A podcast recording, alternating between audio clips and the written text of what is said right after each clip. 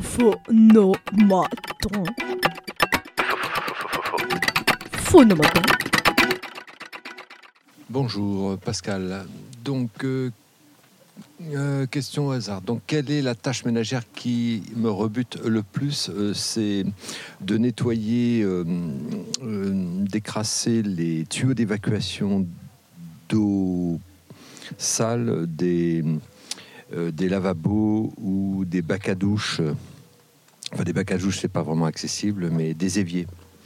Voilà. Alors ça, ça, ça, ça me rebute particulièrement. Une autre question au hasard. Que me reproche-t-on? Alors, me reprocher, euh, est-ce que c'est vraiment un reproche? Couper les cheveux en quatre? Et plus récemment, euh, c'est pas vraiment un reproche, je crois pas. Euh, oui, enfin, on peut me reprocher de couper les cheveux en quatre. Et plus récemment, j'ai découvert que j'étais, j'ai pris conscience d'une hypersensibilité. Encore une question. Définis-toi en six sons ce que tu aimes, que tu détestes. Qui te... Définis-toi en six sons ce que tu aimes, que tu détestes, qui te sont quotidiens. Euh, Présente-les et ou bruite-les au micro. Euh, J'aime bien le son de la harpe, euh, de la guitare, des instruments à cordes en général. J'ai horreur des, bruits répétitifs et lancinants, même euh, à faible volume. mais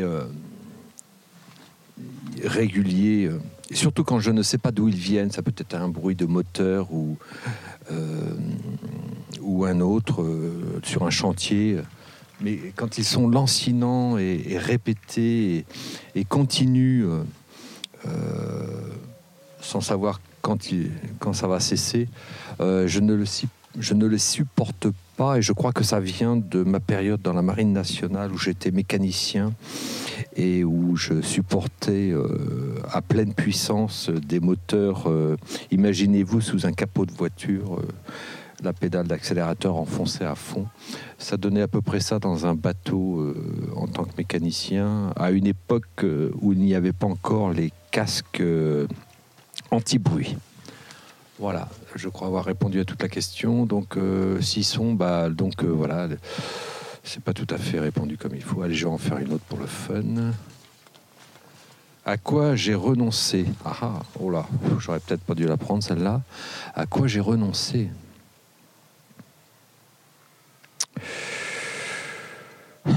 J'ai dû renoncer à une partie de mes rêves. J'ai pris un fragment de mes rêves. J'ai euh, j'ai réalisé un fragment de mes rêves à l'arrache comme ça. Mais euh, en réalité, euh, je songe subitement à Jacques Brel, qui était en plein dedans, qui nageait dans, dans le courant. J'étais en grande partie sur la rive, moi. Je me suis baigné quand même et j'ai été dans le courant, mais pas tout le temps.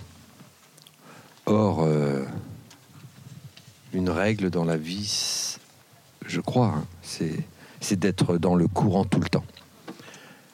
Voilà.